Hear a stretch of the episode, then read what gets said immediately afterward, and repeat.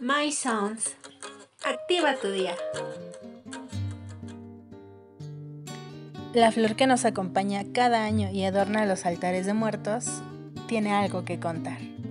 La leyenda de la flor de cempasúchil relata la historia de amor entre una pareja de jóvenes aztecas, Xochitl y Huitzilin. Ambos eran niños apenas cuando el romance entre ellos comenzó a surgir mientras jugaban felices en su pueblo.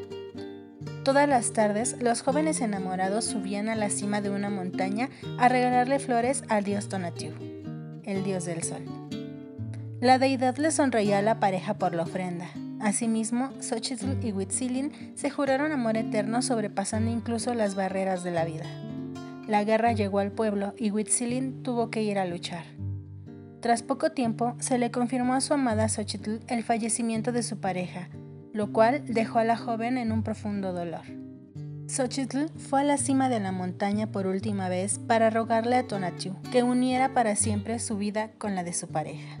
Conmovido, Tonatiuh lanzó un rayo de sol y al tocar a la joven desconsolada, la convirtió en una flor amarilla como él mismo. Sobre esta flor se reposó un colibrí en el centro. La pequeña ave era Huitzilin, y apenas él llegó, la flor se abrió en 20 pétalos.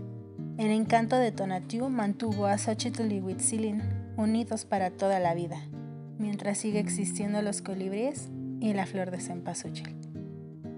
En la lengua náhuatl, cempasúchil significa flor de 20 pétalos. Es una flor que crece en otoño, muy cerca del Día de Muertos, que se celebra el primero y 2 de noviembre de cada año. La tradición es decorar las tumbas y ofrendas con esta flor, ya que sus pétalos amarillos y anaranjados guían a los muertos durante su visita al mundo de los vivos. My Sounds. Activa tu día.